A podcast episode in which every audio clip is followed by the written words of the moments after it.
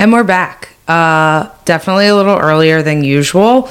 Um, we always put our podcast episodes out on Tuesdays, and we tend to always break the fights down. So we're trying something different. We're putting out a bonus episode before. Uh, you know, UFC 266 is coming up, so we want to kind of go through the fights, break them down, give you our thoughts. You know, I don't know if that matters at all, but um, our thoughts on, on the upcoming fights. Yeah, it's gonna be like a breakdown and prediction rather than like um, be Monday morning quarterbacks. So we're actually gonna break them down and see how we do uh, in predicting fights.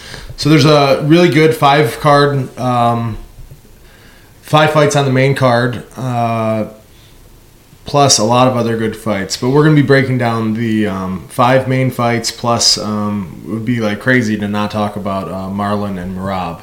So we'll start with uh, Marlon and Merab, Marlon Moraes and Merab Dvalishvili. Um, so Merab's ranked number six, uh, or sorry, Marlon's ranked number six. Merab's ranked uh, number eleven. Um, I mean, Marlon was looking kind of like in the UFC unstoppable. He had crazy wins over um, Aljo, Jimmy Rivera, Assunção, and then he fought for the title against Henry Cejudo, which nothing to to Marlon. I mean, Henry's obviously like very good, you know. Mm-hmm. And then, you know, after that, he had the kind of the controversial win against Aldo. Some people could have gone either way. And then, he, you know, it's, it's so tough when you're in the top of the division, especially 135. I feel like you know, you get a couple losses and they're like, oh, this person's done. It's like, dude, he fought Corey Sandhagen and then Rob Font. Those are tough fights. Like anyone could get finished by them.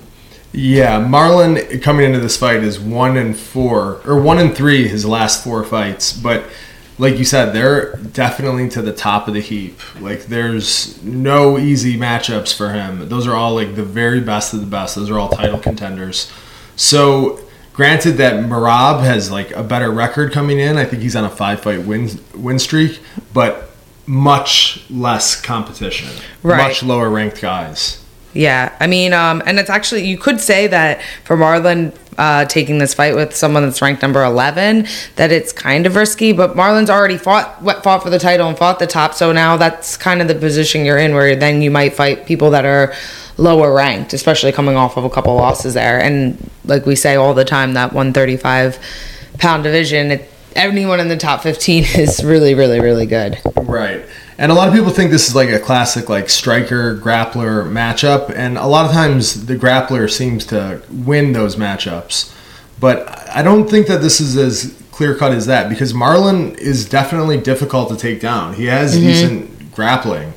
Um, and he could really like put someone's lights out. Like he went against the best grappler in the division in Aljamain, and it was like a 30 second fight. Right. So he's really you know dangerous to shoot on, um, to really get close to because his kicks are so good. So if you know you can't just shoot in on him and take him down. It's it's a difficult uh, style matchup, but um, Merab has that pace that if he could wear him out the first two rounds, then you know, the third round's probably Merab's definitely at an advantage. Yeah, I think it's always obviously Merab's. I would think would be looking to get the takedown. Um, you know, it's easier said than done, especially when you know that Marlon has that knockout power. He kind of almost waits for people to shoot and then throws like a knockout kick, which is is really scary. But I kind of you know get the vibe that Merab's like doesn't care about that and will just keep shooting until he gets it.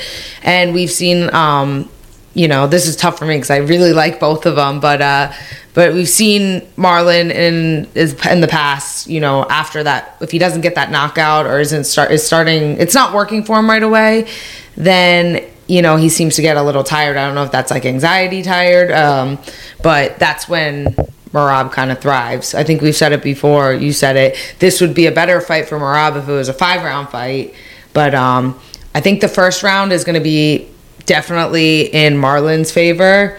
And then, you know, after that round, I think it'll just kind of go more and more into Merab's favor. Yeah. So, what's your prediction?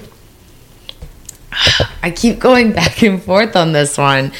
I don't know. I kind of, you know, right away I was kind of thinking like, man, Merab's been on a tear. Marlins kind of had a couple bad fights, but it's it's tough because Merab's fights haven't been at the level that Mar- that uh, Marlon's fights are. So I don't know. I think I'm gonna I'm gonna go with Marlon on this. I think that he can uh, he'll be able to use his striking to pick up pick him apart.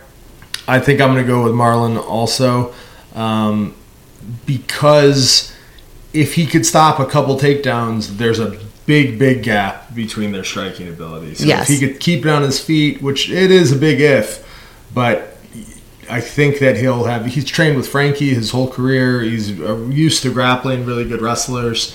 Um, I think that Marlon's gonna gonna get this one. Yeah. Then uh, we go to the main card, and two girls that you're familiar with Jessica Andrade and Cynthia Calvillo. What do you think? Yeah, Andrade right now is ranked number one. Cynthia's ranked number five. Cynthia's coming. Her last fight was against me, and um, after that fight, she had shoulder surgery, so she hasn't fought. You know, that was like kind a year. Yeah, it's like about like ten months ago. But that ten months of not fighting and having shoulder surgery, which kind of sucks. You know, like I, I've done the same thing, and it's like you're taking off, and then as soon as your shoulder feels better, you're going right into a fight against a number one contender. That's pretty tough. And Cynthia's only had two fights, I think, at this weight class. She was previously the weight class below. Um, you know, Andrade, it's pretty crazy. I think she's, I'm not sure, but I think she's had the most fights out of any woman in the UFC. She's had 20 UFC fights at 130, Wow. at 135, at 115, and now 125. Um, yeah, I mean, she's 21 and 9. Like, all her losses were against, like, you know, Liz Carmouche, Raquel Pennington, and then Weili, Rose, Joanna, um, and Valentina. So, like, she's faced everything. Me, I've actually fought both of them three weeks apart, and this was probably, like, pretty much their last fights. Um, so from what from my standpoint, I think it's like I was I was surprised. I think Andrade was like a minus two eighty favorite. I thought she was going to be an even bigger favorite than that. I think that just from being in there with both of them, you know, Cynthia usually tends to use her grappling, which I think she's just too small for this division. I think she doesn't feel strong. You know, she she likes to grapple, but she has to shoot, and her takedowns aren't very good. She shoots from super far away. Um, you know, when she shot on me, I just kind of stuffed it really easily. It kind of felt, you know, most girls feel really strong, and she she definitely did not feel strong. And I could feel in the fight that she felt very. She seemed very timid. I don't know if it was that fight, if she had previous injury before, but I could get the vibe. I was like, oh, she's kind of scared where Andrade is definitely not scared. So that being said, I just think that Andrade is going to be more of the bully. She's coming off the loss against Valentina. You know, I saw that she even did like a jiu-jitsu match after that. So she's staying active, staying fighting. Um, you know, I think this is going to be a clear win for Andrade. I think she can just kind of blitz uh, Cynthia going forward, take her down, and kind of do whatever she wants to her. Yeah, I think that it's going to be a little closer than you think. I do think Andrade is going to win, but um, Cynthia Calvillo is really legit. If you, I was looking at her wins, and she has wins over Jessica Eye, Joanne Calderwood, Jillian Roberts, Montana De La Rosa, who are both good grapplers. And her only loss besides you is Carla Esparza. And uh, Carla Esparza has been on like a real tear. Like she's like a title contender at one um, at strawweight and uh, but she has kind of like a similar body type and style to Andrade. So I think that that's could be like a telling matchup that she struggled with Esparza because Andrade is definitely a bigger, stronger, better version of that. So I think that um, Andrade is gonna like kind of win the grappling exchanges, um, have a lot of success in the clinch, cage work, and she's gonna win like a three round decision. Yeah. So we both are in agreement, two for two. Yep. and we actually didn't go over these ahead of time, so I don't really No. know who your picks are. It was funny. I didn't really. I kind of like looked at all the fights to break it down, but I didn't come to a final decision what I was gonna say. So when you you kind of threw me off with the Mar- Marlon Merab one. Yeah, that's the only one that I didn't really Yeah. look too too into. So then uh, the next fight, another similar to uh, Merab and Marlon. It's a grappler striker cra- classic um, clash. It's uh, the heavyweights Curtis Blaydes and Jairzinho Rozenstruik. Um, I don't think you know a ton about these guys. Um, Well, Curtis, Blaydes, definitely. I mean, he's ranked number four. Rozenstruik is number six. Um, I mean, I don't know much about Rozenstruik, but I know about, a lot about Curtis Blaydes. He's obviously a very good wrestler. Um, I think he's in his last eleven fights, he's nine and two, but his only losses were his last one with Derrick Lewis and then Francis Ngannou. Exactly. Yeah, he has he has been knocked out three times in his career though, and it's against Derrick Lewis and twice to Francis Ngannou. And so you could argue that Rozenstruik is a similar um, knockout artist. Like uh, he has a KO over um, Alistair Overeem. He has a bunch of like you know one punch first round knockouts. So he's a super explosive, dangerous fighter. But I don't think that Rozenstruik has the uh, takedown defense like Derrick Lewis or Ngannou has. So Curtis Blaydes, he has very good takedowns. But what I think he's even better at is his ground and pound. He gets those like he postures up and like gets those elbows down. He passes guard, moves them out. His ground and pound is tremendous. He's not just like a wrestler where you take him down and stays in the guard. Right. If he gets you down and gets your back flat to the mat, he probably will finish the fight, and that's kind of what I see happening. Like probably in the second round, I see um, Curtis Blaydes kind of getting a takedown, and uh, Rozenstruik I don't think is great off his back, and I think that you could expect a TKO on the ground by uh, Curtis Blaydes. Yeah, definitely. I definitely am gonna go Curtis Blaydes. Um, I feel for some reason I don't know why his last fight when he got knocked out, I was like really really upset, and I don't, not that I wasn't a fan of him, but I don't know for some reason in that fight I was like really rooting for him, and it was unex- I'm a fan of his. I, I love his style, and and I like him. He seems cool. I follow him on Instagram. Yeah, he's yeah. like a fun guy. yeah, but um, yeah, I was really upset, so I'm definitely rooting for him to get the win. Yeah. Then we have a throwback. Nick Diaz, Robbie Lawler. You love a throwback fight. I don't actually, but uh, this is Nick Diaz's first time in the UFC fight since 2015, since he had a no contest with uh, Anderson Silva. But even more crazy than that is that his last win was against BJ Penn in 2011.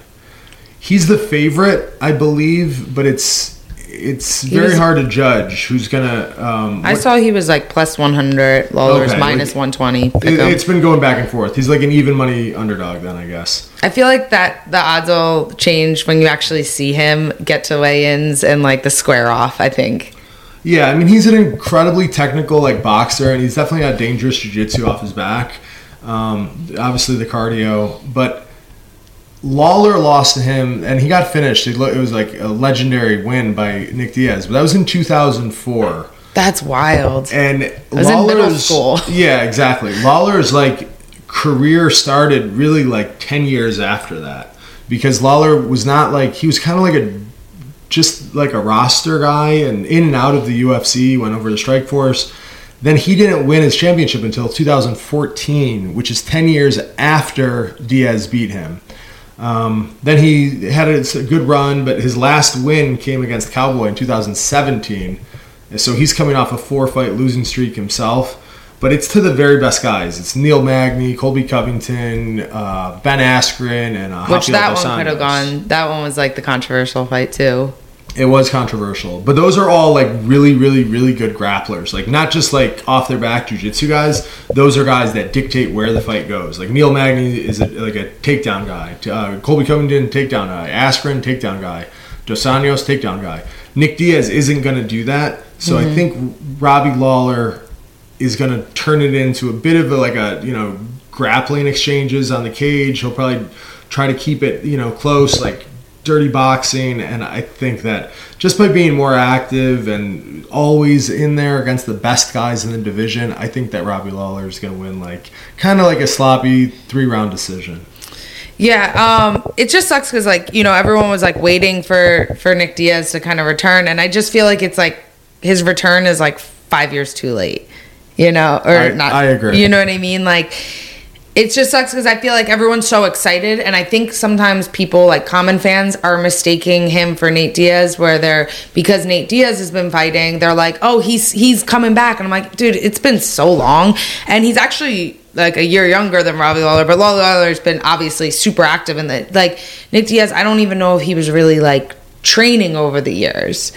So like where Robbie Lawler, you could be like, okay, he's one in five in his in his last six fights. But it's against the best of the best. It's kind of the same as like the Marlon situation where we talked about. It's like, well, he's losing to guys, the best guys, and he's still do he's still in there and he's still doing good. And I think him fighting, him being active, he's better at knowing right now at knowing how to strat how to win and how to make a game plan and stick to it. Where if you don't fight for often, I think fight that often, I think the ring rust is kind of like, you know, not so much with the speed and the power, but it's more with like kind of like the mindset of having like having to win. Okay, this is the game plan. Okay, this isn't working. I got to change this up and doing that in the fight. You know, I think you can only get from fighting, not even from sparring. It's hard to do.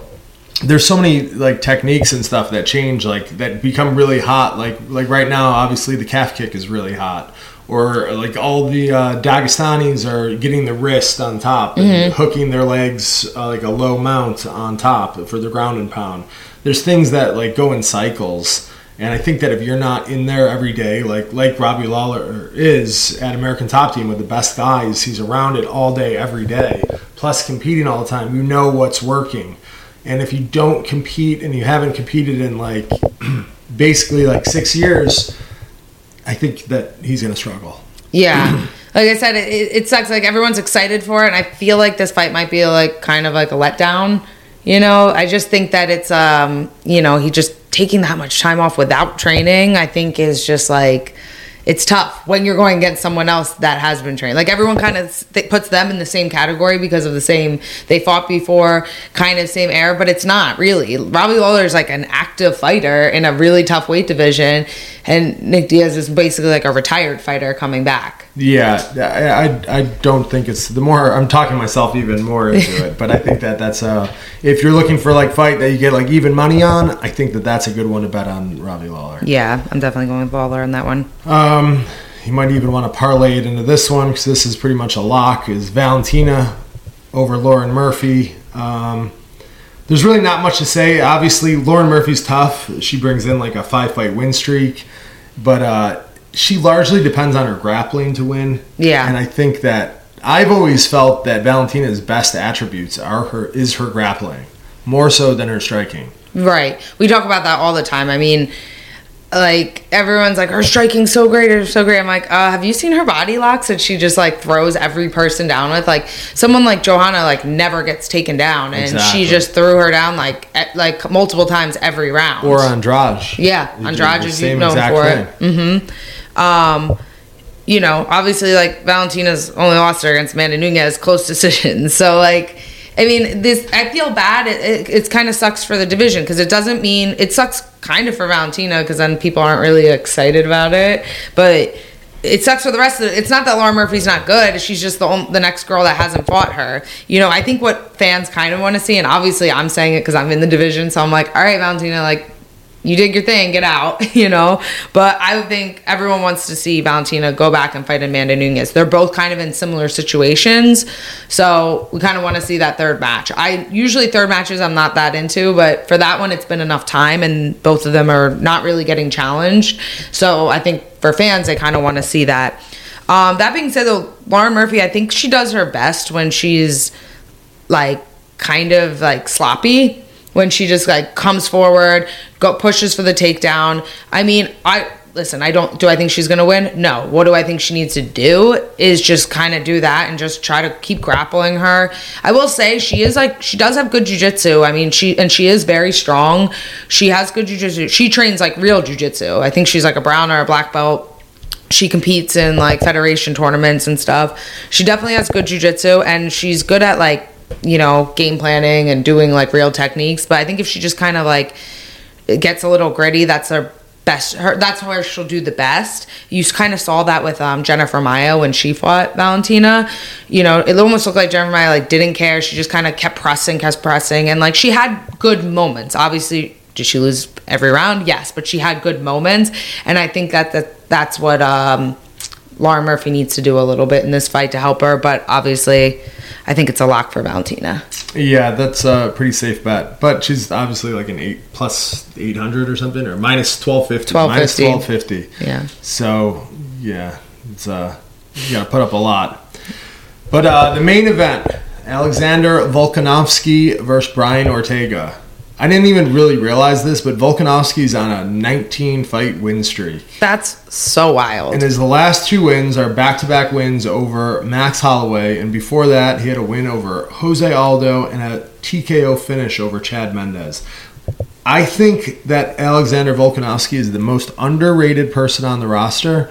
And I mean, you could easily argue that he's like the pound for pound number one. Like, it's incredible what he's doing. I mean, he's so dominant and in such a tough weight class and beating Max Holloway two times in a row. Like, everyone thinks of Max Holloway as like the greatest featherweight ever, like, just such an amazing fighter.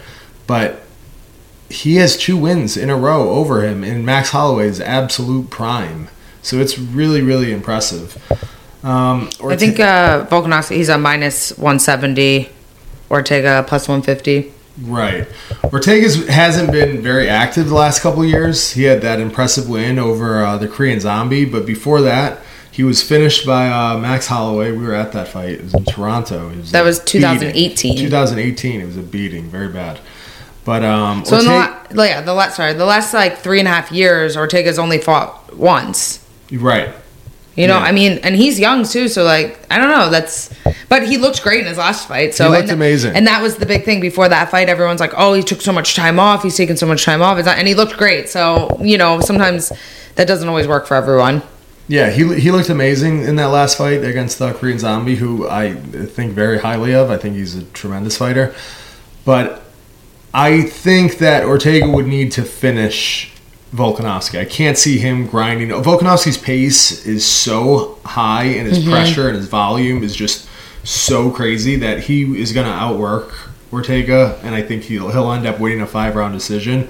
But there are definitely ways that Ortega could win because he has the ability to finish fights. He has seven submissions, three different TKOs, and he had that one punch knockout over uh, Frankie Edgar. So he has like tremendous power and like Frankie's like a shorter guy, just like uh, Volkanovski's a shorter guy. Similar body types. They have similar body types. I think that uh, Ortega's going to have quite a bit of length. He could keep him on the outside. He's got pretty good boxing, but but also Volkanovski's dealt with that for his last couple fights with uh, Max Holloway, and I think he he has that. You know what I mean? It's, he's used to the the range and kind of figured that out. Yeah, exactly.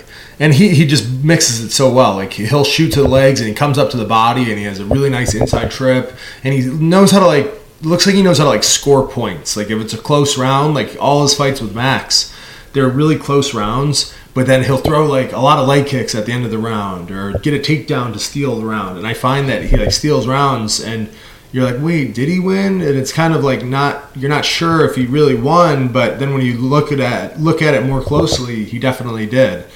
And um, if he could put a pace on Max Holloway, that means he could put it on anyone in the world. Yeah. So I think that um, Volkanovski is a pretty safe bet. Um, I think it'll be a five round decision.